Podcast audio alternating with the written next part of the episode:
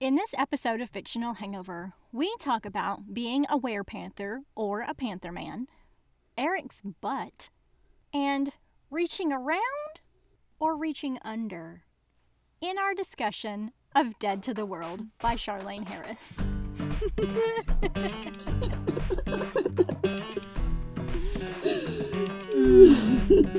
it's good stuff. Everybody, welcome to Fictional Hangover, a podcast about young adult and new adult books, series, authors, and voice actors that is full of spoilers. I'm Amanda. And I'm Claire, and today we're going to discuss Dead to the World by Charlaine Harris. Standard disclaimer if you haven't read this book, please remember that Fictional Hangover is all about spoilers. If you haven't read or listened and don't want to be spoiled, stop listening to us and go read or listen to the book. Then come back. If you haven't done this but want to pretend that you have, or if you don't care about spoilers, or if you just like the show so much that you don't care about any of that, then listen up.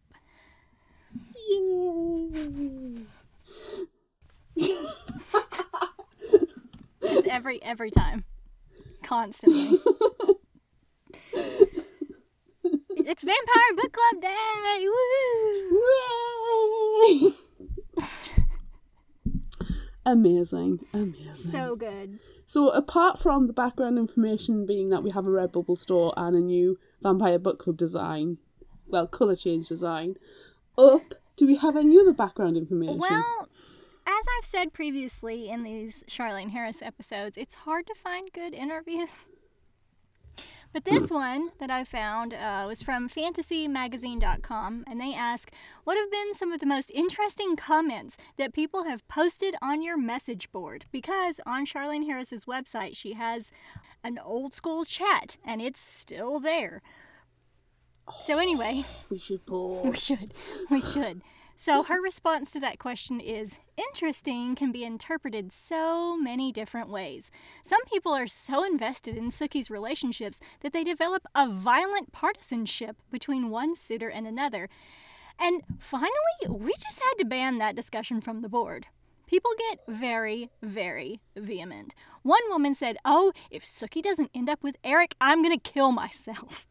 And I said, Surely not. Surely you wouldn't. Oh, so uh, yeah, there's been some pretty intense arguments over that and other aspects of the book. And she never expected any of that. No, I don't think you would. Um, imagine putting that kind of onus onto the creator. It's like, if you don't do the ending, I'm going to kill myself. That's yeah, awful. yikes.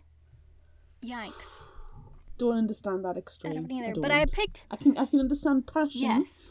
behind a Yes. series. We have experienced it several times. But Yes. yeah, that's crazy. But uh, I picked that background info this time, you know, because this is a very Eric heavy book. Hmm. And it's my favorite one. Yay!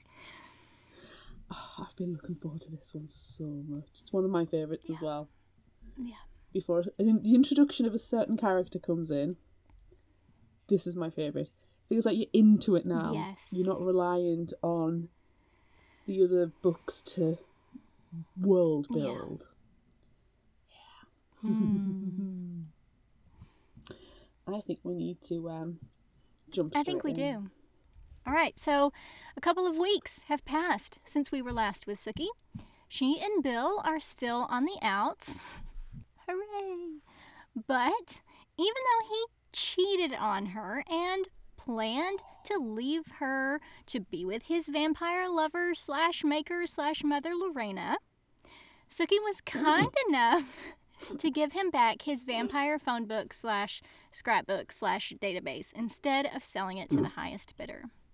Bill stops by her house one evening to tell her he's going to Peru on the Queen's business and will be gone for two weeks. He hopes they can reconcile when he gets back and tells her that he had no choice but to go to Lorena when she summoned him. Oh, because she is his maker, and he has to do as she commands. Well, Sookie staked that bitch and threw in the swimming pool, so we don't have to worry about her anymore right now. Sookie gives Bill a quick kiss on the cheek and he leaves. Hopefully for the fucking rest of the book.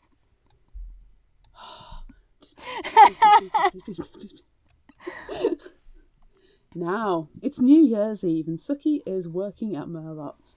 They have a big party and she makes a good amount of tips for the evening, so even though she's working instead of enjoying the festivities with loved ones, it's not so bad. And really, most of her loved ones are at the bar anyway, so hmm. her good friend Arlene is there, her boss slash shifter slash sometimes crush Sam, and her brother Jason and his current girlfriend, who Sookie quickly realizes is not only a girl but also some kind of where. She's not really sure. She kind of hints to Jason something about that, but we all know how sweet but dumb Jason is, and it takes him a bit for Sookie's clues to sink in. It doesn't help that he's also his brains alcohol Right, yes. Sookie finally heads home around 2 or so in the morning, and on her drive, she sees a shirtless man running down the road. But wait, that's not just any man, or should I say, man. Man, thank you. You're welcome. It's Eric Northman, stunningly handsome Viking vampire. Sookie pulls over. Shirtless. Shirtless man. Hmm. Sookie pulls over to see just what in the hell is going on, but Eric has no idea because he has no idea his name is even Eric. He has hmm. no memories at all. Wah wah. Yikes. Sookie manages to convince him to get in the car, and they drive to her house. Eric is adorably awkward without his memories, and he's very kind and also a little scared, and he's very sweet. Sookie, I know. Sookie welcomes him inside and makes him take off his pants so she can wash them. Sure. Uh-huh. Uh huh. Yep. Mhm. Mm hmm. Which leaves him in red bikini briefs. and then Sookie washes his feet in a basin? Surprisingly, not with her hair as was done in Jesus' times. And then she gets him all wrapped up in blankets. He doesn't remember anything at all, so she gets him taken care of and shows him to Bill's hidey hole. Instead of getting in, he lies in Sookie's bed in his red panties and holds her hand. Oh, that's so sweet. Mhm. Imagine the first memories being of somebody washing your feet in a pan. Uh huh. And you're there in your panties, You're red. your red tiny panties. Okay. The next day, Jason comes by and Sookie asks him to go buy Eric some clothes. Jason doesn't really know Eric or what he's about, but he goes to the store anyway. While Jason is gone, Eric comes out while Sookie is brushing her hair and borrows the brush to brush his own. his own hair. Sookie wanted to brush his hair. Pointed look to camera. But he did it himself Good job, Eric. Because he is an independent Viking. Because he's man. He's a man. Man brushes his own hair. Sookie contacts Pam and Chow and asks them if they know what the hell is going on. And yeah, they do. Eric was attacked by witches. The witches wanted part of Eric's business in Shreveport and decided to, you know, torture that out of him. The witches took his memories, and then Pam and Chow tried to fight them, and they disappeared Eric to the road where Sookie found him. And now they have a reward poster out for him.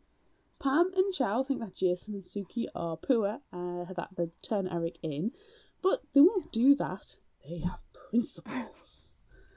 Instead, they decide that Eric should stay hidden with Sookie, and Jason steps in and insists that she gets paid for a lot of money for caring for Eric. All the vampires agree. They're very transactional They are. vampires, I'll give them that. That night, Sookie catches Eric up on all the vampire gossip and what happened in Jackson with Bill and Lorena and getting staked and all of that.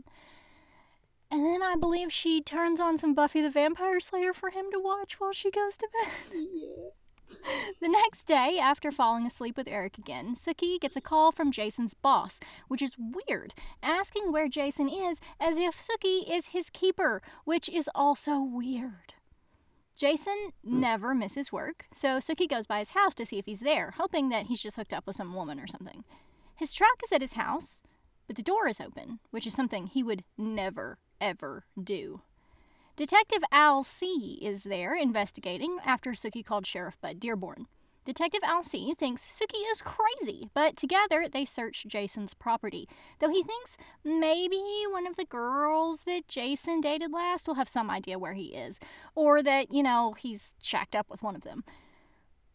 Then they find a spot on the deck over the pond that may or may not be blood. Oh no, this can't be good. No. The next day, Sookie wants to go to Shreveport to see if Carla Rodriguez, a girl who recently dated Jason, or maybe Pam or Chow, have seen him. I accept they're not up yet, but she can't just sit around worrying all day. As she drives off, she is passed on the road by Tara Thornton, who we last saw dating Franklin the vampire, and dirty dancing with Sookie at Club Dead.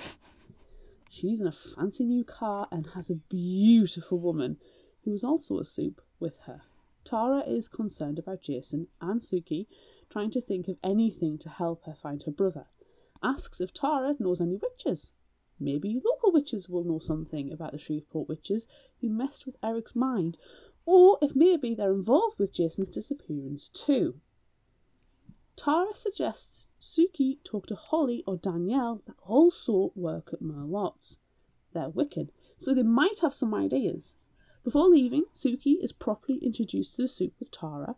Her name is Claudine, and though Sookie has no idea what she is, she knows she is very interested in all the supernatural people in Bon Temps. It's Claudine! Sookie heads to the apartment complex where Holly lives. When she gets there, she learns that Holly's son is visiting with his father for a while, so she and Sookie have the apartment to themselves and can chat. Tara gave her a heads up, so she's ready to talk when Sookie gets there. She explains what she knows about the witches that are in Shreveport. They're bad, and the leaders, a sister and brother, are ruthless. They've had vampire blood too, which makes them very strong. Some of them are even weres. Holly says that they're hiding out in an old business in Shreveport and that when they moved in, they invited all the witches in the area to have a sort of summit. Holly wasn't interested in joining them, but now she's afraid they'll hurt her or her son. Sookie says that won't happen. Then she leaves and heads for Shreveport to see Carla Rodriguez. The visit with Carla is a bust. Carla hasn't seen Jason and doesn't want to be involved with him again. Sookie then heads to Fangtasia with plans to ask the humans that work there if they know anything. Mm, that doesn't really go very well because one of them is dead and the other is in a lot of pain because the witches shortened her leg muscles, making her contort in a very uncomfortable way. My legs cramped up at this Oh, part. I, know. was like, ah. blah." She says that she'd never tell anyone where Eric is, no matter what. Sookie decides to leave Fangtasia and find Alcide. Maybe he will know where Pam and Chow rest for the day, and maybe he can get the pack to help track down the witches. Sookie and Alcide go out to a restaurant, and Sookie catches him up on everything that's happening with the witches and Eric and Jason, and suggests that Alcide tell his packmaster, since the witches are also targeting the local supernatural community. They also talk about Debbie Pelt a little, and it turns out Debbie told Alcide that Sookie and Bill got back together, which is definitely not true, and is probably the reason why Alcide has kept his distance from Sookie and, you know, maybe kind of gotten back with Debbie a little bit. Ugh, freaking Debbie Pelt. Hate Debbie Pelt. Sookie wonders if Alcide might have been the new love interest in her life if not for Debbie and her lies. Then she starts thinking about having babies with Alcide, and whoa, where did that come from? He's man. Man. Alcide has given her no indication that he wants to have babies with her. but he's man. He's man. Just looking at man can make you pregnant. Can. That is not true. That is not true. Sookie wishes that Alcide would finally see the truth about Debbie that, you know, she's a raging bitch and that you know, she also wishes that he would find a better woman. Whether that's her or not, who's to say? We agree. Yeah, please, anyone better than freaking Debbie Pelt.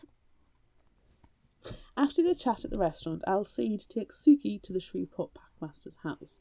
Colonel Flood listens to Sookie's tale and then informs them that something odd happened at a planning meeting he had he had with his higher ups in the pack the night before, and this mysterious coven might have something to do with it. He asks them to go see Adabelle, his second in command, at her house. It's possible that she's gone over to join the coven. Hmm. That's not what happened. Spoilers! Sookie and Alcide stop by Adabelle's, but they see her mother, who is distraught because her daughter is missing. She asks if they'll go by the shop that they own, Verena Rose's bridal and formal shop, to see if Adabelle is there. Yes, she is. But she's dead. And in pieces. Say yes to the dress? They spot a hand outside in the bushes that may or may not belong to her, and the inside is worse. They call the police and then have to pretend to be getting married to have reason to have come to this shop. After some pretty serious convincing, the detective lets them leave, and Alcide takes Sookie back to her car so she can head back to Bon Temps. Have you ever seen those sample sales? I mean, come on, those things are vicious. Yeah. It's quite clearly what's happening Yes, here. definitely, that's what it is. Nothing, nothing supernatural. When Sookie gets back into town, she runs into Hoyt Fortenberry, Jason's best friend, at the store, and he suggests that maybe Jason has just run off with a girl he met. Maybe that one he took to Merlotte's on New Year's Eve, Crystal. Sookie asks where she lives, and Hoyt says Hotshot, which is an even smaller town than Bon Temps. Sookie decides she'll give her a call later. Now she's got to get back to her house to check on Eric. And boy, does she check on him. Sookie goes into her old room where the hidey hole is that Eric's been staying in during the day and finds him bare bottomed, putting on jeans. Whew. Take a moment. Oh, no. Sookie gets a little overwhelmed with Eric's buns and his hard nipples and decides she needs to take a cold shower. But conveniently, Eric joins her. They Ooh. sensually wash each other and then carry their events to the bed. Afterward, Sookie tells Eric about how they met and everything leading up to where they currently are, including Sookie's worry over what happened in Shreveport and her missing brother. Then they go at it again. And then maybe again. And then Sookie falls asleep. He's all man. His Man. buns. I love how much she loves his butt.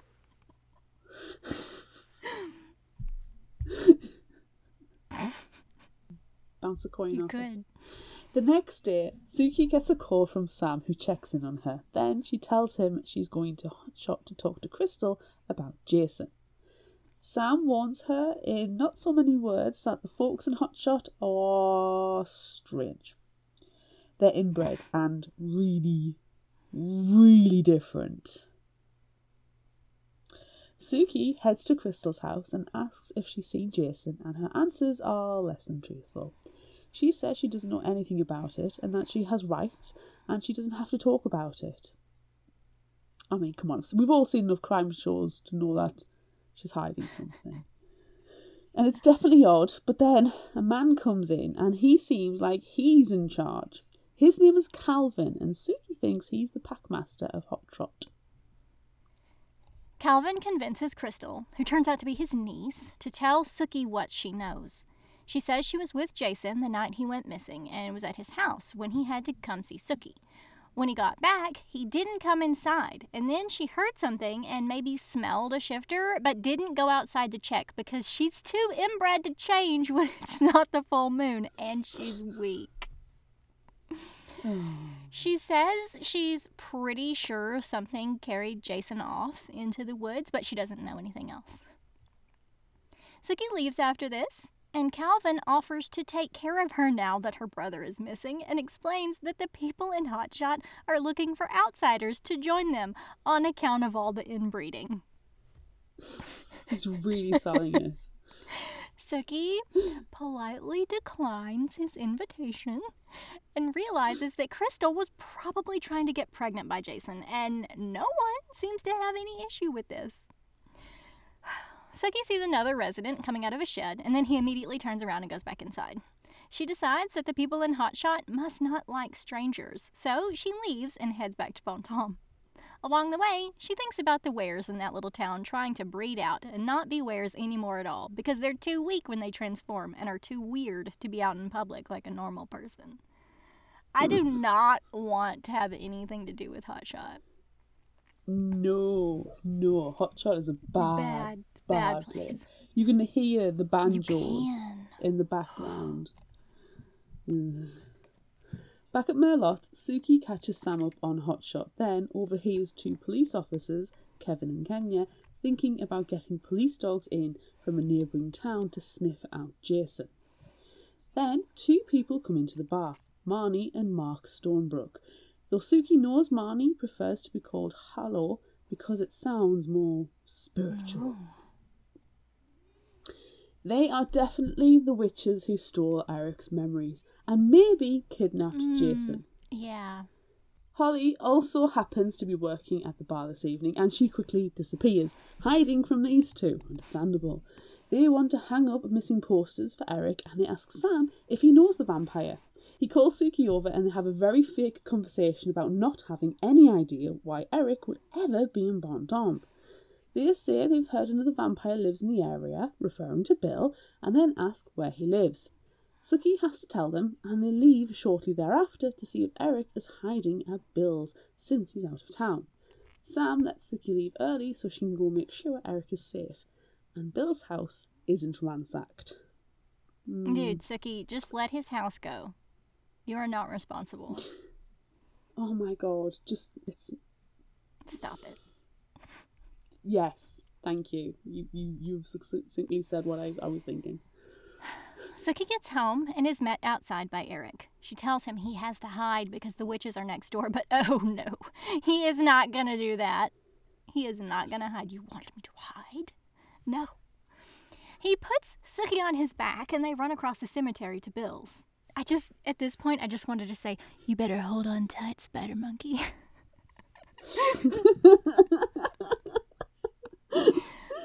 anyway, they stop not too far away and listen as the witches begin to break in, but stop when they realize someone is nearby, and then they shift into wolves.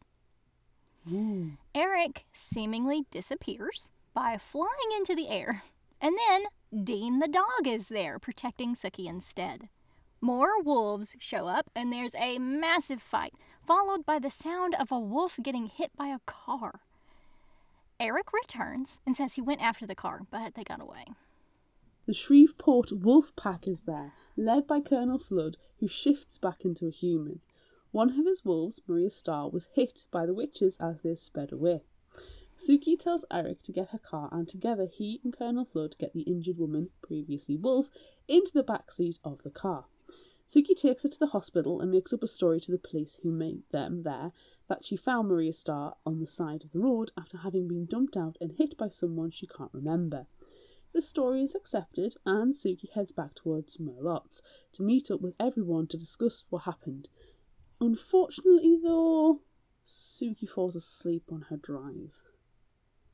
Ooh, that's not good. Luckily, Claudine pops in and wakes her up before anything bad can happen. I love how she's just like in the car. Hiya! They get to Merlotte's and are met by a large group of supes. Some Sookie knows and others she does not, including Colonel Flood and Alcide, Eric and Pam and Sam. There's another vampire, Gerald, and a bunch of other wolves. Claudine is pretty much the center of attention, though, especially when she reveals to everyone that she is a fairy. The vampires are particularly drawn to her, but then we finally get an idea of why everyone is here. The wolves want to know about Maria Star, obviously, and they definitely want to kill the witches since they killed Adabelle and hurt Maria Star. The vampires are also after the witches because they drained another vampire and threatened to drain another one every day that they don't have Eric. They decided that they want Eric so much because his blood would sell for a lot if they were able to drain him. Plus, they could take over his businesses and essentially the rest of Shreveport. It's a terrible business. It plan. really is. The meeting continues until the vampires nearly eat Claudine because they're so attracted. We know what it's like to love things so much you want to eat them. We do, we do. Wow, that's another callback. I love it. I love it when that happens. So Colonel Flood takes her outside and learns more from her. She's been to the Witches' Coven and knows exactly where they are. Convenient. Together, they make a plan to go to war with them. The wolves will gather up any Wiccans who are not involved, and then they'll all attack. Debbie Freaking Debbie Poe. walks in after this and sleazes on Alcide. Then everyone disperses. Sookie and Eric go home and have sex. Lots, lots of sex. And then more sex. And then some after sex. The next day, there's a search party to look for Jason. Detective Alcee checked the blood that was on Jason's deck, and it turned out to be panther blood. So they're on the lookout for either Jason or this probably endangered panther. Everyone in town is there, plus Crystal, Calvin, and the shed man, Felton from Hotshot. They comb through the woods behind Jason's, but they don't find anything except for a wild razorback. Crystal gets gored by the razorback, then it's shot by another of the search party. Felton halfway shifts at the excitement, and he and Calvin carry Crystal away. There's still no sign of Jason. When Sookie gets home, she hears a message from Pam on her answering machine. Five or six of them in a row. A message. She has like eight. it's just a continuous conversation. It's amazing. The vampires and weres and Wiccans are teaming up to attack the witches later that night. But how can Sookie go and help with Jason still missing? You've been doing everything else while Jason's been missing, so crack on, love. Well, she does end up going because Sookie can multitask. But she and Eric have sex first, at least, at least Of course once. they do. But then they leave to meet up with Pam and everyone else for a planning session. On the way, they talk about the potential future that they could have if Eric never got his memories back. He offers to stay with Sookie, to love her, to protect her, but she knows deep down inside that would be a fake Eric. He wouldn't be his true self anymore, and she doesn't think she could take that away from him. When they arrive, everyone is there, you know, because they were late on the account of sex. lots and lots of sex. The war party includes Pam, Chow, Gerald, Bubba, a couple of other vamps, Colonel Flood, Alcide, a few other weres, several Wiccans, and freaking Debbie Pelt.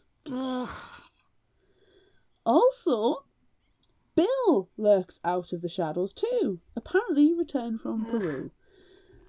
As much as we hate Debbie and Bill, something good comes from them being there, however. Bill reveals to everyone that Debbie took part in his torture while he was kidnapped in Mississippi, and she also tried to kill Sookie, which leads to Alcide abjuring her. And we all cheer. Yay! Sookie is given a job in the attack. She and Bubba will sneak up to the building where the witches are rumored to be located, and Sookie will count the brains to see how many bad witches they will have to face. As they walk toward the building, both Sookie and Bubba begin to smell something strange, which Bubba calls stay away magic. The witches have spelled the area to keep everyone away, but Sookie and Bubba manage to get close enough to the building to count the brains and discover that there are 15 witches inside. She sends Bubba back to Pam to relay that information to her, but then she's grabbed from behind. Sookie's captor is none other than bum bum bum Holly from her lots. Hallow forced her into helping by telling her that she'd curse her son if she didn't. What a bitch. Hmm. Sookie convinces Holly to leave, and as she does, she tells Sookie that she hopes they kill all the witches inside, minus three that are also forced to be there. Sookie was supposed to leave too, but now with these three innocents inside, she's having trouble deciding what to do. Damn you, morals and ethics! Then Bill shows up, and freaking Debbie Pelt. Bill told Debbie to stay away, but she wants to prove to Alcide that she's worthy. This will take a lot of love. So Sookie suggests she shift into her animal form and help rescue the three inside who were forced to be there. She can't shift though on account of being abjured. But we do learn that she turns into a fox, which Sookie thinks is very fitting. Mm, I would have gone with like weasel. Or a dog, Mm, because she's a bitch. bitch. Oh, bitch. As the battle draws nearer, Sookie gets an idea and finds Bubba again. She tells him to ask the Wiccans to put a spell on the three inside that they don't need to kill, and he does. Pam doesn't like this idea though because Bubba was supposed to break down the door and get everyone inside because, as he suffered brain damage, he's able to enter places that other vampires can't without invitation. Mm. Now, Sookie has to go inside and invite all the vampires in. This is not going to go well. No, No. it is not. The battle is terrifying. The Wiccans make the non evil witches glow so they're able to be rescued. Well, two of them are. One was killed before Sookie could get, could get to her. Then the witches do their own spell and fill the room with a thick fog. It's difficult to see the difference between friend or foe, or to see anything really. Sookie is attacked and released by several witches and weres, but then the Wiccans make it rain inside, which clears up the fog. As Sookie tries to find her way outside, she's attacked by a half shifted Debbie. But then Debbie is grabbed around the throat by a vampire, and Sookie gets knocked out of the way by a wolf. Bloody Debbie. Freaking Debbie Pelt. The wolf doesn't hurt Sookie, so she moves on and finds Pam tackling Hallow to the ground. She's got her pinned, but then one of her witch friends runs up and begins to drink from Pam, nearly draining her. Sookie, with only a small knife in hand that she found, runs up to attack Pam's attacker. He was so frenzied from Pam's blood that when Sookie approached, holding the knife to his neck, he lunged for her and ended up stabbing himself in the throat and dying almost instantly. Loser. With Hallow pinned, that pretty much ends the fight, and Sookie and her friends appear to have won.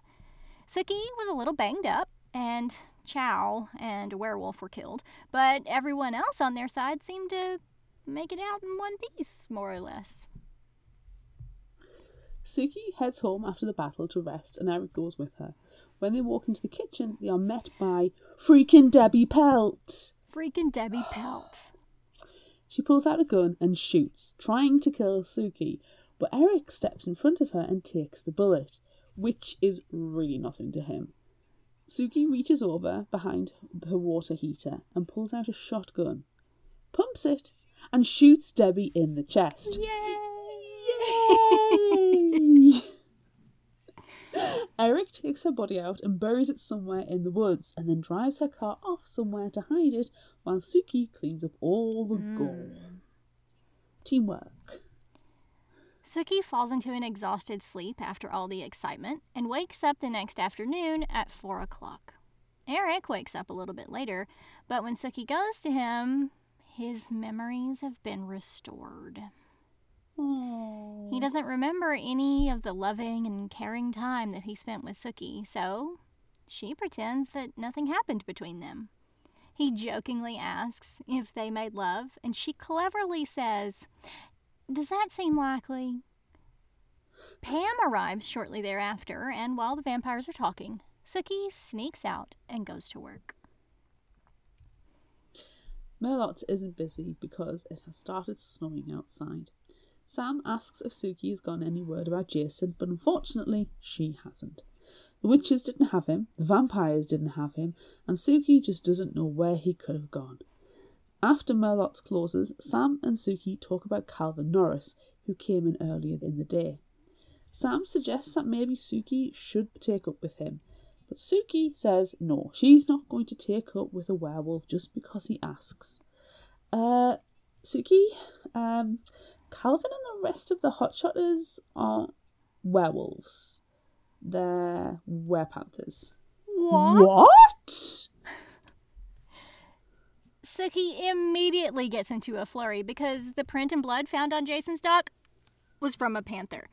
She's shocked that Sam didn't know that, and then they talk about how Jason dated Crystal, who was on the search for him, and that Felton, that shed guy that Sookie saw, who was also at the search, is in love with Crystal. What? They immediately take off for Hotshot to talk to Calvin because they're pretty sure that Felton and Crystal had something to do with Jason's disappearance. Calvin didn't know that they found a panther print at Jason's either, so he, Sam, and Sookie head over to Felton's to question him. Turns out, Felton kidnapped Jason and now has him tied up in his shed. The very same shed that Sookie saw him dart into the first time she was in Hotshot. Mm. Jason is there and alive, but he's been bitten a lot. It turns out Felton, jealous of Crystal dating outside the family, took Jason and attempted to turn him so Crystal wouldn't like him anymore. Now, probably at the full moon, Jason will no longer be himself, but will turn into a half man, half panther sort of creature. Sookie tells Calvin as she and Sam are leaving with Jason that Jason will need his help when the full moon comes, and he agrees. As he bloody well should. Finally, everything is wrapping up. Sookie brings Jason home and is pleased to see that she has a check waiting for her in her kitchen from Eric for $50,000. She then has to tell the police that they can stop searching for Jason. Andy Bellefleur and Alcee Beck come to her house and, of course, try to tie Jason in with the also recently discovered to no longer be missing Eric and Maria-Star's hit and run. But finally, they let it go. Sookie takes Jason home afterward, and then, when it gets dark, Eric comes by. He's troubled and believes that there is stuff that neither Pam nor Sookie are telling him about his time spent without his memories, but Sookie doesn't reveal anything to him. They talk a little bit about why Hallow wanted to take over Shreveport, because her witch parents were imprisoned there and none of the supernaturals helped get them out. Totally reasonable reason to want to rule Shreveport. Before he can leave, a werewolf comes by, asking after freaking Debbie Pelt. The wolf tells Sookie that they have to check to see if Sookie knows anything about Debbie's disappearance since no one has seen her since the battle and Sookie was there. Luckily, they don't suspect Sookie of any wrongdoing. And really, they don't care that Debbie's missing at all. and neither do we. Freaking Debbie Bye, Pelt. Debbie. Ah. Bye. Don't let the door hit you on the ass on the way around. Ah.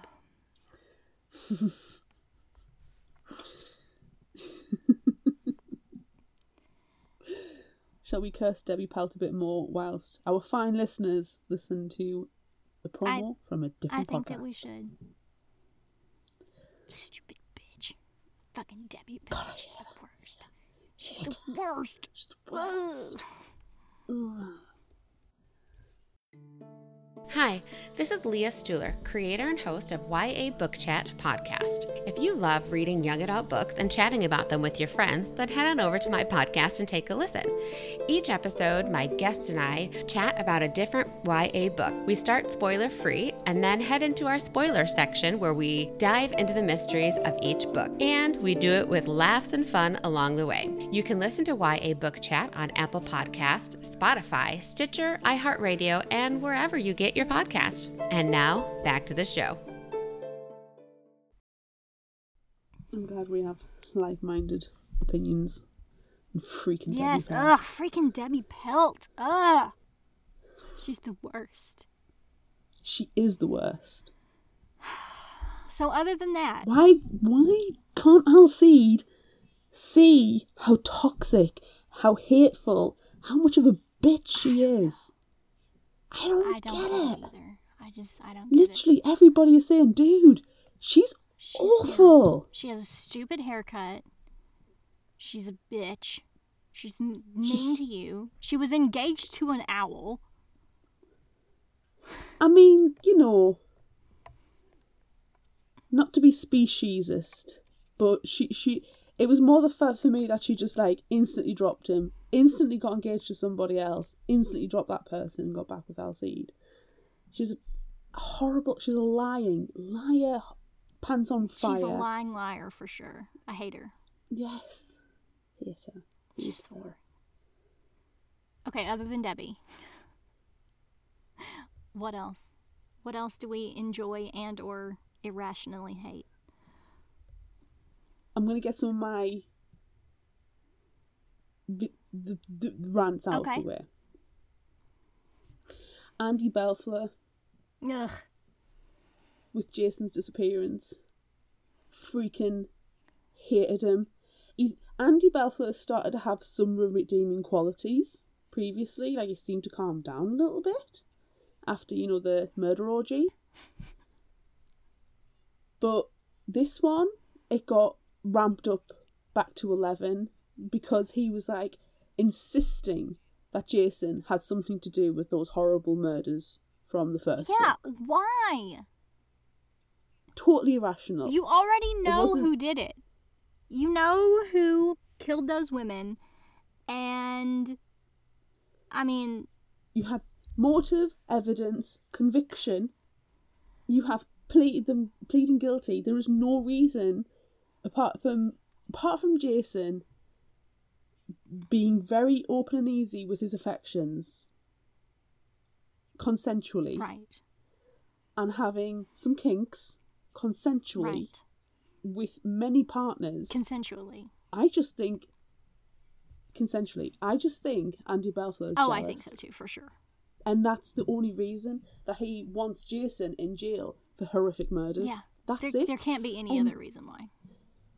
Hmm The way he was just screaming at Sookie, saying he knows he's Jason's guilty of the murders, and it's like, he's not. You calm down. He's not. It just uh, uh, uh, those bits, those sections, just bugged the life out of me. Really bugged the life out of me. And that's pretty much like the only things that bothered me in the book. Freaking Debbie Pelt and freaking Andy Bellefleur. Do you know what bothered me? Tell- tell. Bubba, which I normally love Bubba, and Bubba's normally one of my favorites, but I do Mhm. not appreciate the fact that Bubba tells Sookie she shouldn't be kissing on anybody else because you should only be with Bill. Like, ugh. Oh, Even even though Mr. Bill says it's okay. Well, you know what? Fuck Bill. Or n- not don't literally. anymore. Yeah. Yeah. But I didn't like that. I like Bubba, but Bubba, you need to keep your, you know, hunka hunka burning opinions to yourself. He needs to keep his blue suede shoes out of other people's business unless he's ordered to walk on over. Yeah. Yeah, no, I agree. I agree. That was very infuriating. But that's pretty much it. You know, other than freaking Debbie Pelt. Yeah. Yeah. But you're supposed to hate Debbie Pelt, Right. so It's fine. it's fine. It's fine. And I feel like we're supposed to not appreciate Andy Bellefleur being a dick towards Jason irrationally. And also So- Alcee, which I have to make sure to say Alcee and not Alcide. Those names are so They are. because Alcee is an asshole. And Alcide is a man. As a man. Yeah. Yeah. But he's the worst. I hate him. He's the worst cop. Yeah.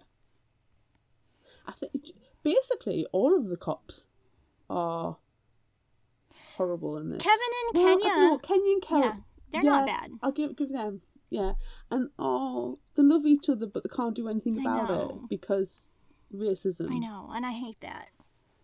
Uh, yeah, I, you just want them to like kiss, but no, they can't. They can't, and it's awful. And you just want them to be together because you know they'll be happy.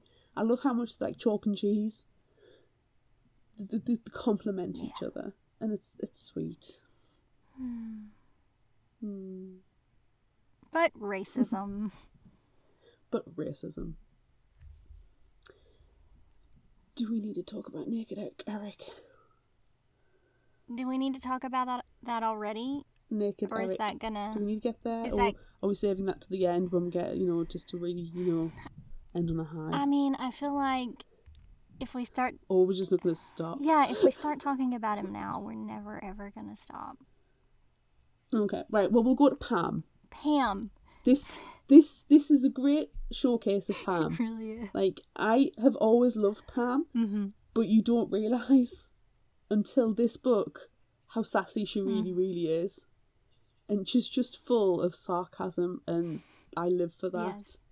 And those The voicemails messages. were so great. It's like eight messages.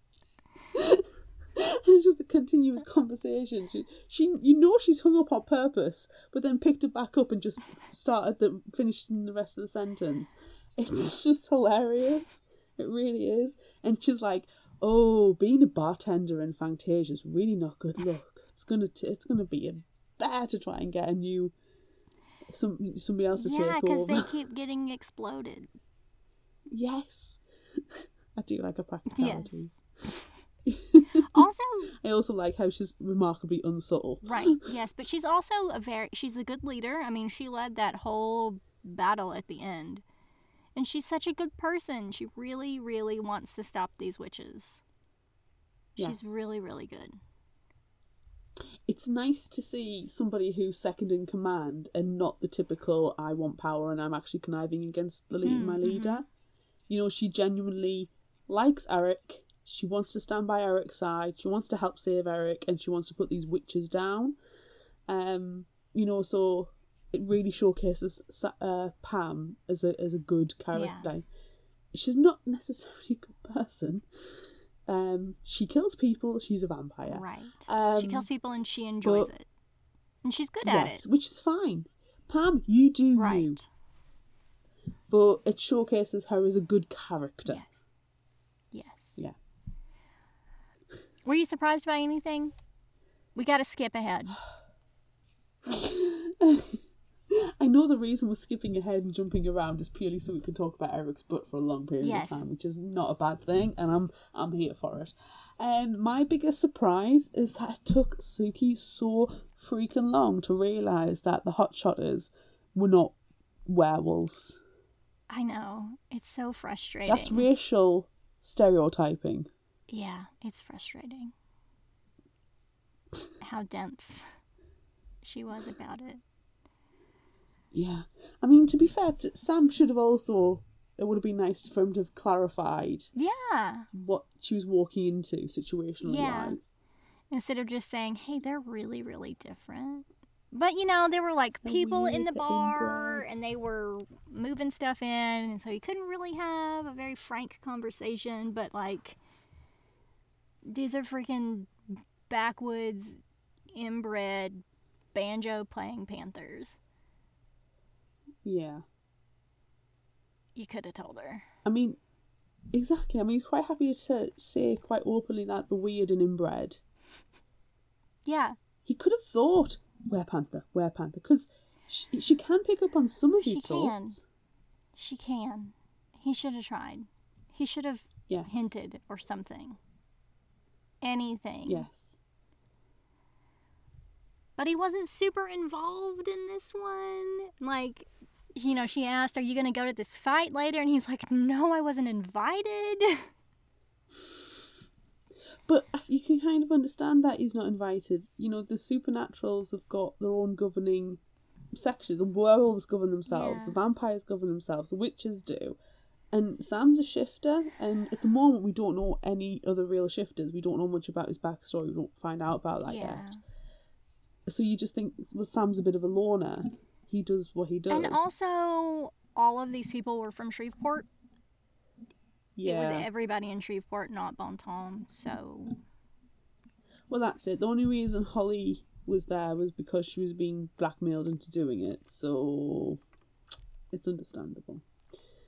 Did you have any surprises? um, I think the only one that I really have is that Hallow's reasons for wanting to take over Shreveport were really stupid. And I like the ones that they made up better.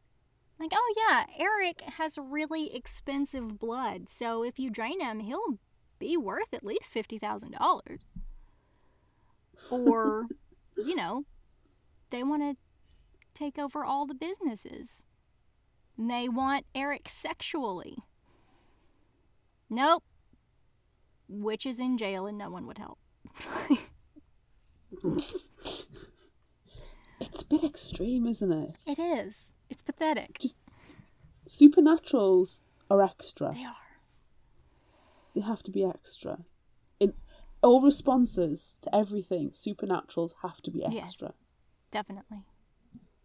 Yeah. Definitely. It's a bit weird. A bit weird. But what's going to happen with just jumping around the Sure. conversation now? All over the place. What's going to happen in the future with Jason? Panther Man, Panther Man, Panther Man.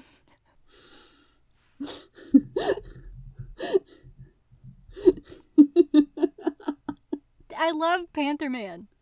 I love that they explain it too. You know, like, oh, well, if you've been bitten, you're not gonna turn into a true were. Like, you're not gonna physically become an animal. You're gonna be one of those guys who just runs around like with his blue jeans and the top half of his body's kind of hairy, and you got claws and maybe a tail, and like, you're you're bipedal, man. I get the Panther Man in a Scooby Doo style animation Me in my too. head. hmm Tattered blue jeans. Perfect. Yep. Mm-hmm. And you could almost like pull the mask off Mhm. and see Jason underneath, Yes. put the mask back Yeah. on, wear Yeah. Panther. Yeah, yeah. I love I love Panther Man. I'm sad that they didn't include Panther Man in True Blood. They had it set up perfectly. Jason got kidnapped by Crystal and she was there like trying to get pregnant over and over and over again and they bit him all up and then he was just like, "Ah, no, it's fine. I'm just regular old Jason." take a couple of aspirin, have a sleep in. I'll be Yeah, fine in the morning. It's, fine. all, it's all good. It's all good. It's all good. I always imagine Jason's going to be this Panther Man who's going to be like, it's going to be Halloween, and his costume is going to be as Panther Man. Yes. I'm pretty sure that's what happens. Uh, that's that's how he's gonna, you know, he's gonna pick up the girls is just to be Panther Man and go, you know, check me out. I can turn into a, a Panther Man. And I'm fine with that. I love Panther Man. I love Panther Man Jason, and I really, really, really wish that had made it to True Blood, but it did not. And do you know what else hmm. I wish would have made it in, like, or would have been in the book, actually, because it was in the TV show, but not in the book, was hmm, Jesus.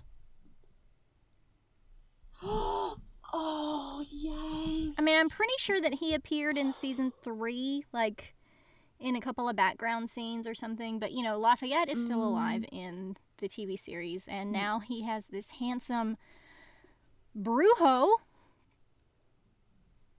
He's he's dating a witch. It's Jesus, and I love Jesus. And then Jesus is part of like the thing at the end, going to help fight the witches. And then he also I- I transforms into a you know witch doctor face with fire mouth. Yes. But unfortunately, Jesus has uh, died at the, the sex orgy, the murder orgy. Did he? Was he included in that? No, not Jesus. Lafayette. I was like, was there a character Lafayette died at the murder Jesus that orgy. I'm getting, I, I'm pining for Jesus.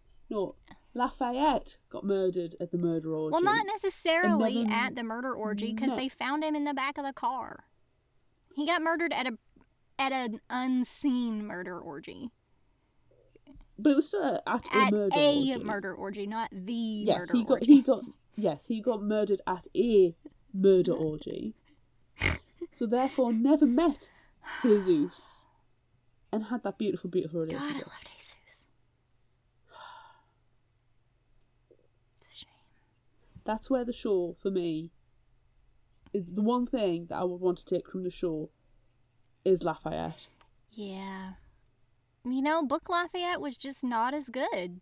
But now He's begging. yeah, but he made a couple of burgers. Nelsan Ellis was just the most glorious thing that ever happened to True Blood. May he rest in peace. And they were like, no, we can't kill him off. He's too beautiful. He's too wonderful. Keep him forever. He's more important than Sookie Yes. and Bill. Oh. Murder Bill off. Keep Lafayette. Yes. Definitely. all is right with the world. Thank, thank goodness. Bill was literally like, right, I'm going to Peru. Bye. Yeah, I'm not going to come back. And then I'm back from Peru. Hey, she tortured me and tried to kill Sookie. Did you know that? And then it's what? I abjure you. Oh, that was so good. And everyone's just like staring at them open mouthed. It was like an episode of Jerry Springer. It was. And then someone threw a chair. Yes. And then everybody starts Jason, Jason, but he's been kidnapped. Right. So And then why are people shouting Jason? I don't know. And then, you know, Crystal comes out and is like, hey, that guy's my baby daddy. And, you know, That, that guy's gonna be my Panther Man. Panther Man, Panther Man, Panther Man. who, who, who were your favourite characters? Not frickin' Debbie Pelt, that's for sure. Understatement of the Ugh. year. I do love that they were. they said that she had a stupid haircut. um, I mean, obviously Eric. Obviously. Obviously. Also, Pam was hilarious in this one, but Yes. definitely Eric because Yes. he's just so sweet and, Tight butted. yeah. No, I agree, Eric and Pam. I'm also excited at the introduction of Claudine. Yes, Claudine was the, fantastic. the signs are there. The looks to camera are there as to what secrets are held in the future. You just need to have read it and listened properly. It's there. A lot of questions have been answered already. But with Claudine's introduction, we're going to get Claude. It's it's Claude. Is it Claude? Claude or Claudette? No, it's Claude, isn't yeah, it? Claude and Claudine. Claude, Claude and Gleam. There is a Claudette as well. I think there's lots of Claude names. Claude variations. Yes. I'm very excited for the for the Claudes to come in, the fairies to come in because they are wonderful side characters, and just the way that the vampires like, mmm, They just start salivating immediately. slowly moving towards. And then pretty soon you just see anything. this. Just fangs. And then Claudine's like, oh, that's so sweet. Yeah. I like that she just like pops in. Nudges Sookie oh, like, hey, wake up. Wake up, friend. but you know, my question is, what was she doing with Tara at the beginning? Was she just there so we can be like, oh hey, there's a new person? I know that they said like she was helping out at the shop, but why? Just to get her there? Because she wanted to try on pretty clothes. That'll have literally Yeah, been it. right. Claudine will have just wanted to, try out pretty Yeah, clothes. you're probably right. She'll have gone to Tara because she knows Tara is an easy introduction into Sookie. Yeah. Um, and she'll have just wanted to try on the clothes. But Ta- she might have met Tara. We don't know. She might she might have met Tara during the vampire phase of Tara's life. Maybe. Maybe she's friends with Franklin. Yeah. But yeah, it, it, did seem a little odd, but it's just it's just it doesn't device. matter. It doesn't matter No. because now she exists in this world. and the world is correct. Exactly. We- do not need to worry about how she got there, just that she Do not question it. hmm hmm I think it's Do you know what else you shouldn't question? Eric's buns. Yeah, it's definitely time. It's just so tight. Just squeeze it.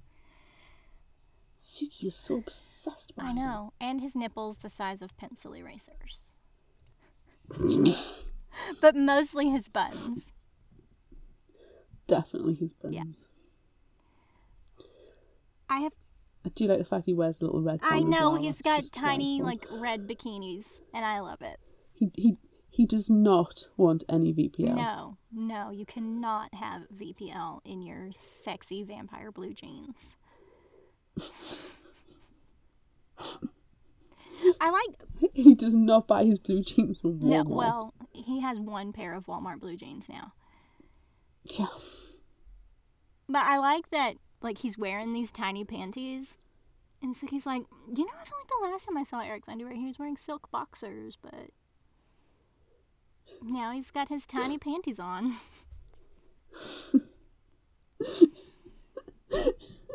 everything, everything about Eric's butt, and that is that's almost immediate. I feel like it's like chapter two. May and maybe it's a little bit farther along than chapter two, but Sookie is cold showering and like, why am I so obsessed with his butt? And she's like, got her hands tucked so tight into fists so she doesn't go and squeeze his buns that like she leaves fingernail marks in her palms. she's drawn. She's drawn to the butt. But but single T, do you think it's because she's finally got permission to openly stare and appreciate and eventually touch? Maybe, yeah. She, she's she's not in a relationship with Bill, so she doesn't have to worry about him. Thank goodness. And Eric's lost his memory, so yeah. it's it's like freedom to admire Eric's But. I love that she when she walks in and she's like, "Oh my god," and she's you know standing there like with her eyes closed, with her hands in fists, and he's like, "Well, haven't you seen me naked before?" And she's like, "Yeah, but not your butt." I think this is the moment she realizes that she's a book girl. Oh girl. yeah, Yeah, which just goes to show how unimpressive Bill's butt is. I know. Bill's be. just like a board. Oh god, he's just so boring. He's so beige. Oh, He's the Coldplay of He vampires. is. And I'm glad that he's in. Peru. Yes. Um, th- I am. I'm glad he came back in enough time to point fingers at Debbie for her to be a yeah. because that that was delightful television. That's the only way Um, he's allowed to come back. single redeeming feature. I am slightly good that Sookie did not sell Bill's scrapbook. I know. She should have. Because then she could have stopped whinging about her money problems. Because that continued again did, this time. Whinging about her money problems. And I get it's a huge deal. I really, really do. Um, But you know what? Your brother's been kidnapped. You are having to take care of this vampire who lost his memories. There's were panthers running around. There's witches. Like there's more stuff to worry about than your driveway or whatever bill you're currently worried about paying. Yeah. She has that conversation with Sam, doesn't she? Where she's like, Sam doesn't realise how financially stretched she is. And then Sam's like, okay. And moves the conversation along. It's like, Sam, you're the boss. Do you want to have a conversation about perhaps a pay increase? Or more hours? Yeah. Diversifying your Giving- workload to justify more Giving money? her a promotion. I mean, she's worked for you for longer than pretty much everyone else. The only problem I have is she is now an unreliable employee. That's true. She does randomly disappear. Yeah. And if you are going to be tied up into so much vampire business, which you can't hold it against her for, but you can look at her track record, and she's had to call in sick quite a lot, even though she's New Year's resolution is not to be beaten up, and she manages to do that this Right. book. Well done, Sookie. Um, but she has a poor track record in terms of sick time, um, being late, having to miss shifts Yeah. um, last minute holidays even can be held against you because especially in a business like Merlotte's where you need to know the shifts are covered. Yeah. But you know, she does try to get her shifts covered when she does need to switch with people. And Well, exactly. she's never been exactly. sick. But she has been punched a lot. She's been in the hospital a lot. Yeah. Yeah. But she's never been sick. no. No. Hmm, Interesting. Interesting. Okay. Um I have one more thing really that I need to say about Eric's buns. Cuz we got off of that Please, topic, the floor is but I need but I need to come back to it and I have a quote that I have that I have pulled from this section. It's not a favorite final thought quote, but I really love that we seemingly spread apart Eric's butt to wash him.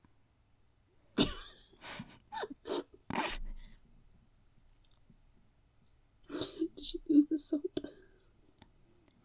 I took the soap from the niche and lathered up my fingers. As I stepped very close to him, I kind of folded Mr. Happy up against Eric's stomach so I could reach around him and get my fingers on that absolutely gorgeous butt. I couldn't look him in the face, but he let me know he was delighted that I was responding. He spread his legs obligingly, and I washed him very thoroughly, very meticulously. Mm, it's under. It's under. It's under. So she didn't Because she, she didn't go around. No, no, no, No. see, I think in that in that instance, she just, you know, Mr. Happy is, you know, pointed.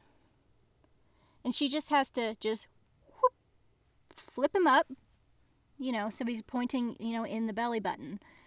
And then he spreads his legs apart and she just Do you think she goes under and around? She goes under because she's lifting Mr. Happy up. I think it's just so she can get closer goes- to him. Because otherwise, No, he's, he's she- pointing forward, and she has to get close to him so she can reach around. She's no, she's mo- moving him t- in so she can get closer, but also so she can put her hand under, and then she's cleaning that area, and she's going up. No, but in. she says up and in, gross. But she says, Yeah, because she he, why he doesn't need to spread his legs obligingly if you're going around. If you're- that actually makes it hard. but that's what it says, so I could reach around him and get my fingers on the Yeah, butt but- around. I I no, I think it's No, ar- that's still going around. no, mm-mm. I think no. it's in between. Okay, everyone, settle our argument. Are we uh, spreading the butt cheeks and washing this way, or spreading the No, butt cheeks and washing washing this way? Wait, she never says that she spreads his butt cheeks. She says the legs spread obligingly. Well, So obviously, it's you've got to spread your legs apart to spread your butt cheeks apart, Claire. But, mm, I think it's not. She's getting the undercarriage. There's no mention of testicles. She's got to bend. because- She's got to bend the penis up, so it's Why, flat. why does she need to lift Mr. Happy unless it's to move it out of the way to go No, down? it's so she can get close to him because it's pointing outward and she has to get close. That's what it says in the text. I'm reading the text, and that to me is. You, if there's one thing, if there's one thing, key point in this that isn't said, it's between the lines. It's between you the never, you, you never neglect the balls. it's key.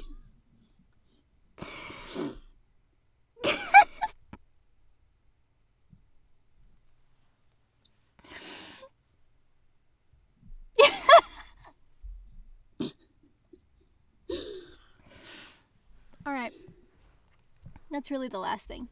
It's really the last thing I had to say about any of I don't think we could say anything else. Is it time? Yep. Should we should we leave poor Eric's but alone Yep. for now? Yep. Moving on. Would you rather?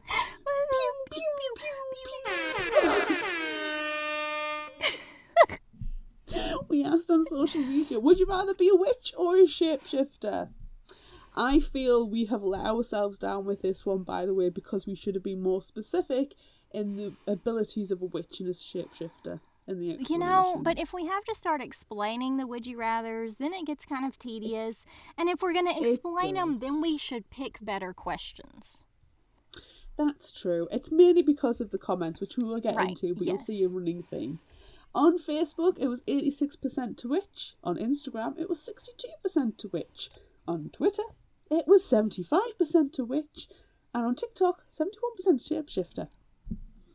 Yay! Way to be different, Yay. TikTok. Let's dive into the comments because, yeah, you're going to see the running. Yes. Annie on Facebook says, While some of the witches are evil in this book, not all. I could be a good witch with my gardening, only going bad when it's called for. I like the fact she's prepared to go to the dark side. Of course she is. Coral on Facebook says, Witch, for sure. If you're a powerful witch, you can do a spell to be whatever you want. And I like the thought of element control. Bring on spring. Yeah. Bethany on Facebook said, I've been dreaming of being Piper Halliwell pretty much my whole life. Oh, man. Constance on Facebook.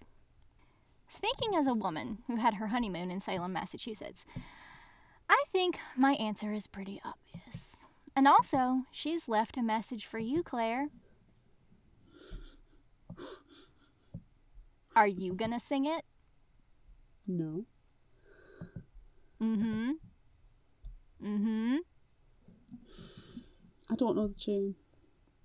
And I purposely didn't look it up. Come, you have to know there's no nicer witch than you. You have to know that part. Oh, okay. That's good enough. Yeah. That's good enough. Constance, stop it. We Stop challenged her for an entire year to do that. It's going to take her a while to ease out of it. Give her a break. Constance, you No, keep singing. no. You keep on singing. No, no, no, no. I say this purely because she's already put an answer. She's just added on an, a caveat to it, an amendment to it, supplementary material to it, just to vex me. Vex. Hex. Vexy hex. Colin on Facebook says, which it's a bit more of a flexible skill set, and I'm always up for dancing around with no pants on, while like witches are wont to do. Or in the case of this book, it was Eric. Yes, in his panties. Books are forever on Instagram says shifter or shift into a witch and confuse everyone. Would be very confusing. Yes. Buried in a book on Instagram said, I'm voting shifter because the witches bore Oh, me. true. Ooh, burn. Bree Tart on Instagram says, Which? Then I can change myself to any animal and have fancy magic powers as well as that. Which is always the option C. No. Mm. Mm, no. Mm. And from Amanda's library, a witch. They have more fun and black cats. That's an excellent Mm. It point, It library really is. person. Which you can make potions or learn spells to shapeshift. Then you get the best of both worlds. Shapeshift, more natural abilities and strong blood stuff. Mm. Shapeshifter. Imagine all the possibilities greater strength, heightened senses of smell and hearing and sight. And lastly, witch. I can get the best of both worlds and create cool stuff. All right. So the common theme is people kept thinking there was an option C. There is no option There's C. never an option C, people. If there's an option C, there's also usually an option D as well. Right. They're very specific. Yes. So what are you doing? My instinct wants to go witch, but I'm leaning towards shifter because shifter is any animal, and I want to fly. Yes. What if As much as I don't like birds, by the way, so certain birds creep me out. But you know, if you are one, you probably wouldn't get creeped out. pterodactyl baby. Oh, is my nose turning purple? Mmm. Hot pterodactyl boyfriend with your tiny little backpack. Um.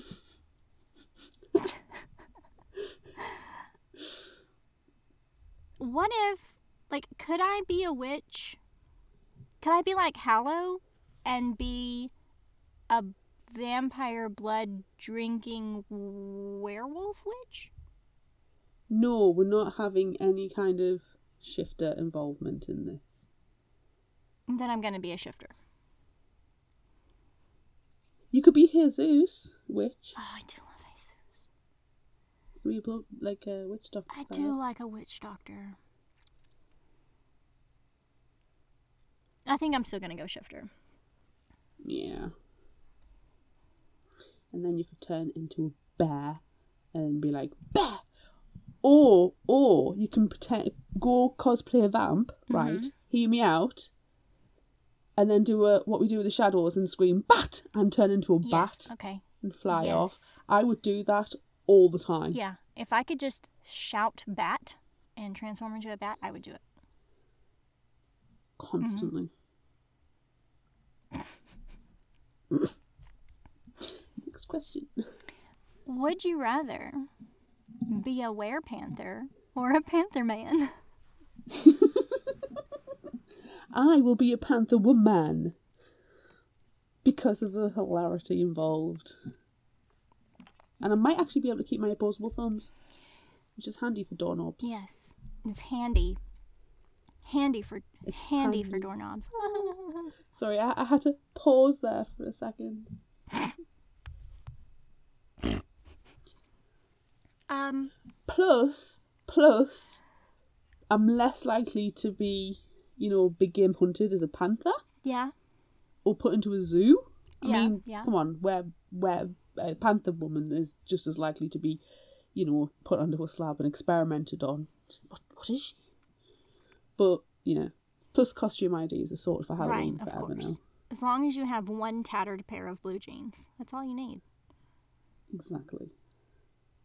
I'm also gonna go Panther Man, Panther person, because I don't fucking want to live in Hot Shot with the inbred banjo playing Panthers.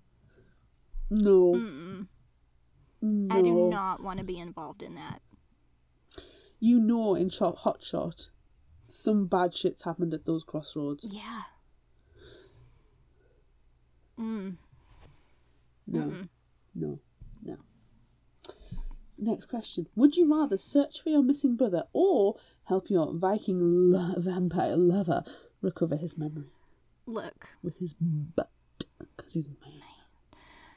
look. As much as I love Jason, he gets himself into his own shit. he needs to sort out his priorities. He needs to get his life on track. So I'm gonna help my Viking vampire lover. Also, the va- the Viking vampire lover calls me lover. I like that. I like that he calls Sookie lover. Anyway, I, I'm gonna help. I'm gonna help him get his memory back because also, you know, maybe after you help him get his memory back, then you can go and track down Jason because everybody's right. He's probably just shacked up with someone. Probably. This is Jason. Yeah. What about you? Same. Give me that hot, hot Viking vampire lover action. Definitely. It's Eric freaking Northman. Right. I'm not turning that down. Sorry, Jason.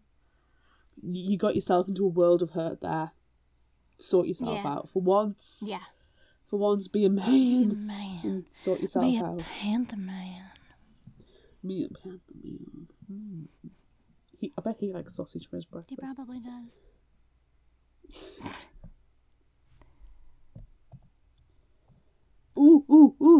Secret would you rather secret, time? secret would you rather time? Okay, I think I have more than one. I don't remember what I've put here, so we might might have multiple extra questions here. Because there were also some other like just good would you rather questions. This one was a hard one to like narrow it down. There were a lot of there were a lot of good questions. Um, but would you rather see Eric in his tiny red panties or putting on his jeans sans tiny red panties? Oh, so how do we want Eric's butt? Is the essential Pretty question. much. Putting on his jeans sans tiny red panties because once he's got his jeans on, you can then slip your hands into the back pockets and have a squeeze. Mm, yes. Okay. Yeah, that's all. But you know, you could just reach around. No, you reach under.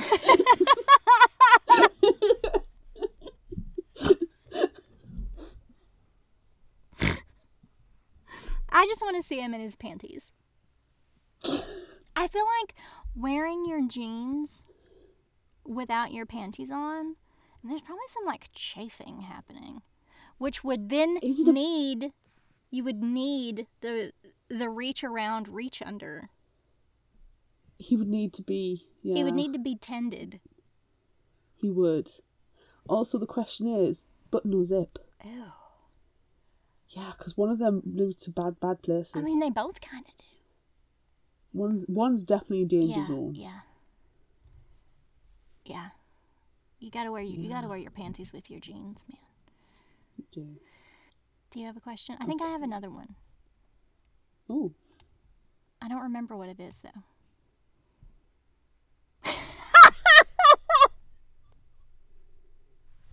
Oh my god.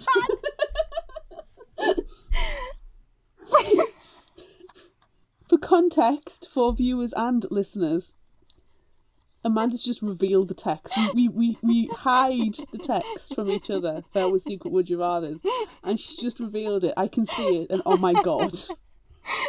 Why didn't you ask this one? I forgot.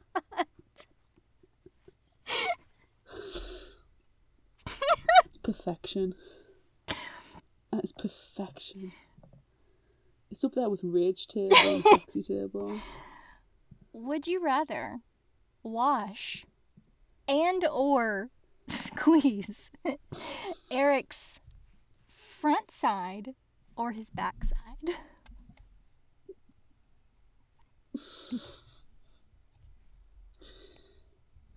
I've squeezed a lot of Eric's backside this episode, so let's let's go for the front side for a bit of a change, shall we?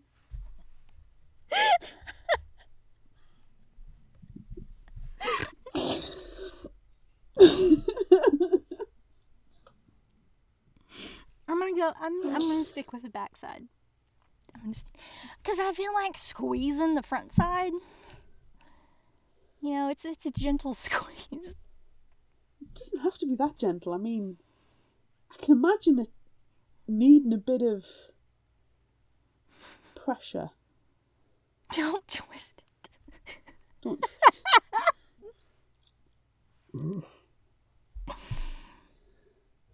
I'm sorry. It's definitely a double hander. It's gotta be. As you know, because she had to move it out of the way to get close to him. My would you rather is terrible compared to yours. Oh wow. My secret would you rather. I'm scared. Don't. Would you rather take the $35,000 to keep Eric safe with no guarantee of sexy times and soap shenanigans? Or take the 50000 and hand him over? A girl's gotta pay her bills. No, I'm gonna keep him safe. I'm gonna keep him safe. Because if you keep him safe, if you keep him safe and then, you know, you get into a loving and caring and squeezing relationship with him, there's there's the chance that he will continue caring for you. And then he'll just pay for all your stuff. Oh, so you're gonna be the, the kept woman. I'm a kept woman Yes. by my vampire Viking lover. Yeah, I'm gonna be. I still am mad at Sookie about getting mad at Bill. The, Ugh. second book. Her irrational irrationality. Mm-hmm. Oh, it was the Maynard. Mm. She made us mad. Everyone's like, no. I don't know how that mm, works. Just flip it out. Yeah. What are you doing? Yeah. Probably taking the 35,000 and keeping Eric safe because even though there may not be sexy times and soap shenanigans, I still get to see his butt. Plus, plus, having Eric Northman and his Entourage? entourage, coven, button, group, Uh, owe you a favour? It's huge. Yeah, and also having them on your bad side is huge. Yeah. So it's worth taking that dip and pay because it's still a, a huge amount Yeah. of money. A massive amount of security, especially for Sookie. But the perks without the sexy shenanigans and soapy times, it's still worth Mm-hmm. Yeah. it. Just for your safety and well being. Yeah. But there might be sexy times and soapy shenanigans. Should we ask the other ones? Because there's a plethora of would you rathers this time. Yeah, go for it. Would you rather discover the humans in Fangtasia with the weird bent legs?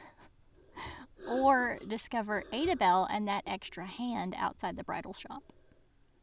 Hmm. I'm gonna go with Adabelle and the extra hand outside the bridal shop, because the weed bent legs. That sounds deeply. I know, it's so creepy. Yeah. You know you, what movie or something is it from where they start to, like, it's like Silent Hill or something when they start like, changing.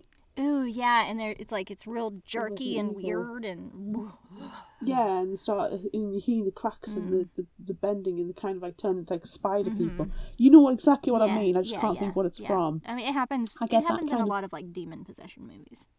Yeah, it's it's a common thing. Um, but yeah, I can imagine that. And no, no, no.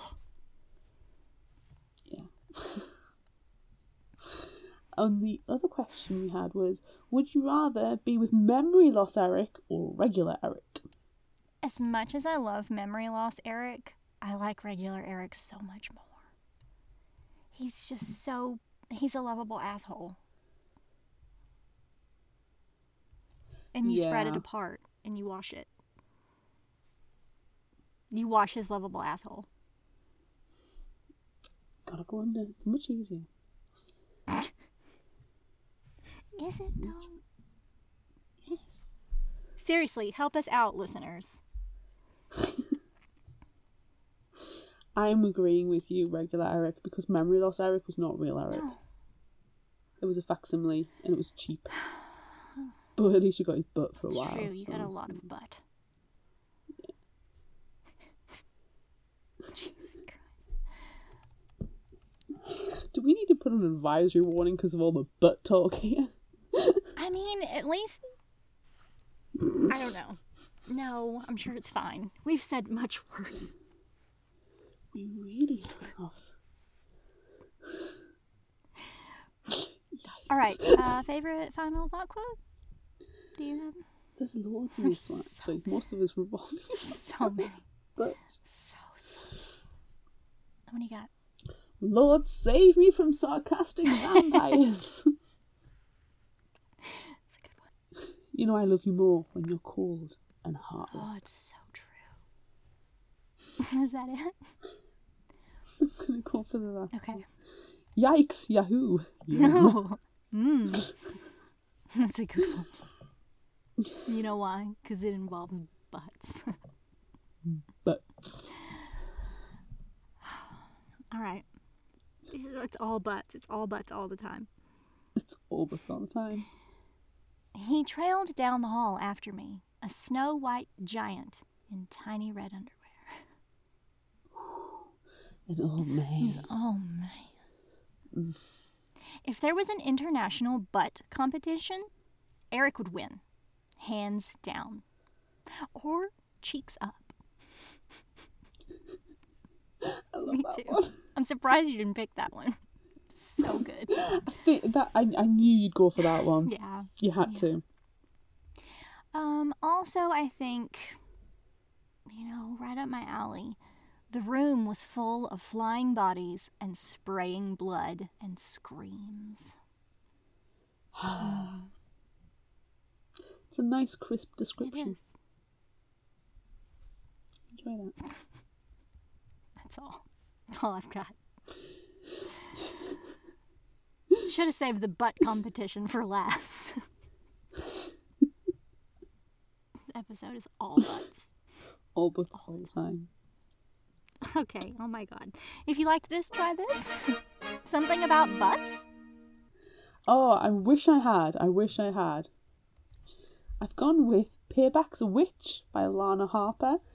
I haven't read it, but I've seen it on social medias a bit, and it looks interesting. Okay. Um, it's a witchy book. Um, it's a queer witchy book as well. The summary I took from pan- uh, penguinrandomhouse.com.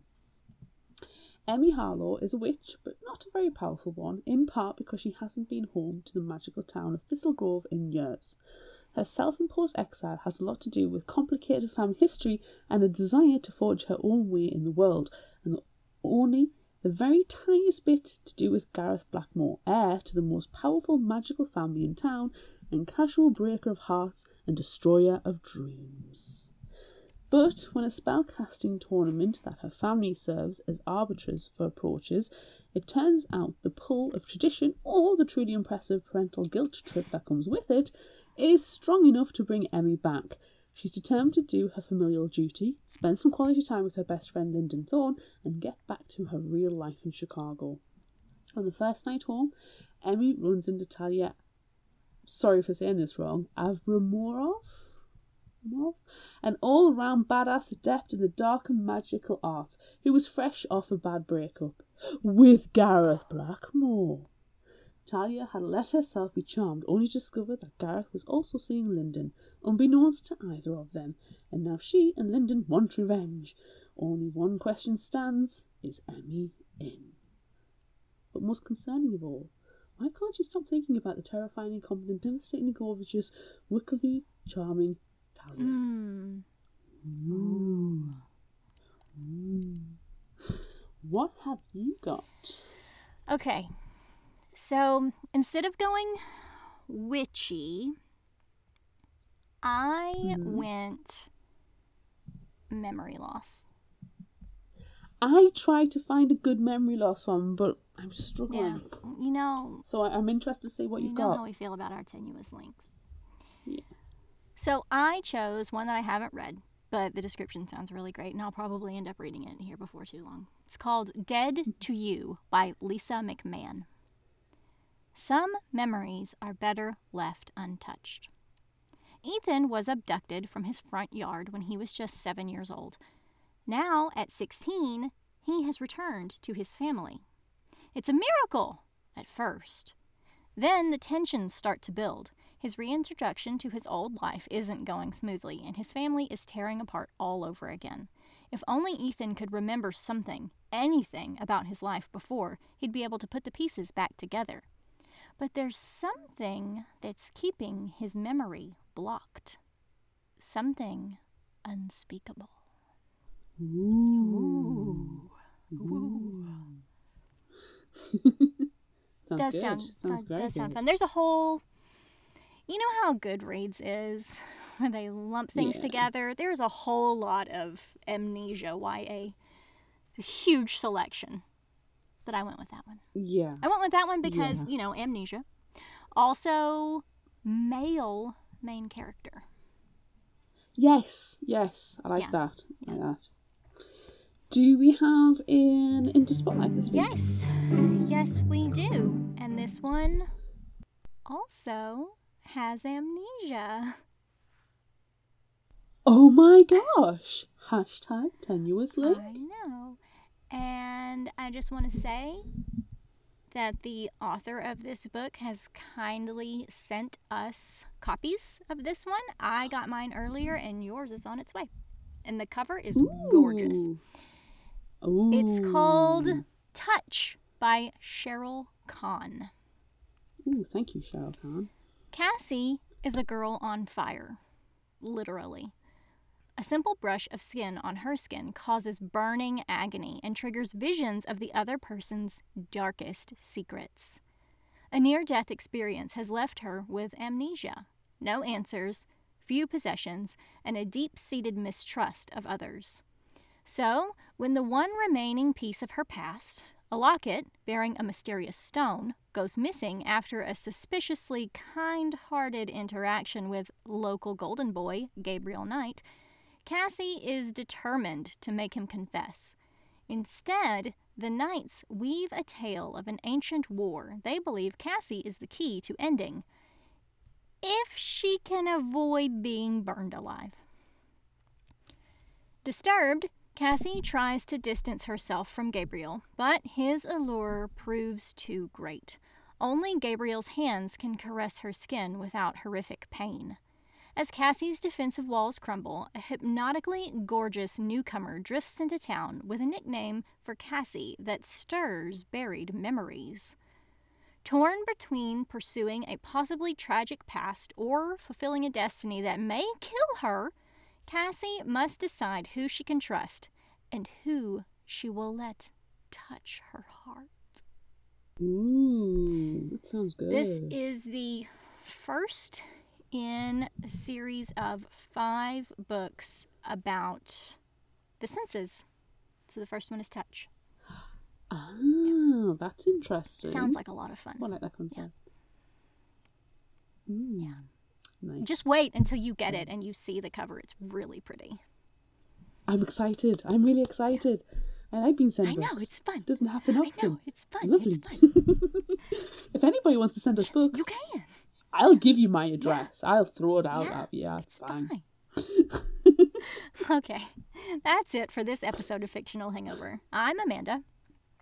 And I'm Claire. Join us next time as we move into a new month, Ooh. the month of May, with a new monthly theme May the Force be with you. And we discuss Ahsoka by E.K. Johnston.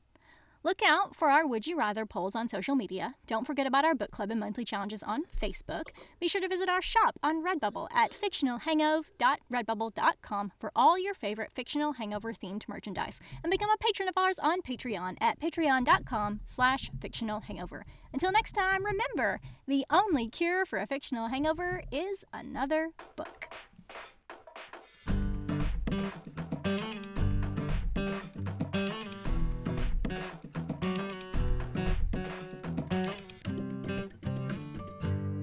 You can find us at fictionalhangover.com, follow us on Instagram at fictionalhangover, find us on Facebook at facebook.com slash fictionalhangover, and on Twitter at fictionalhangover, no ER.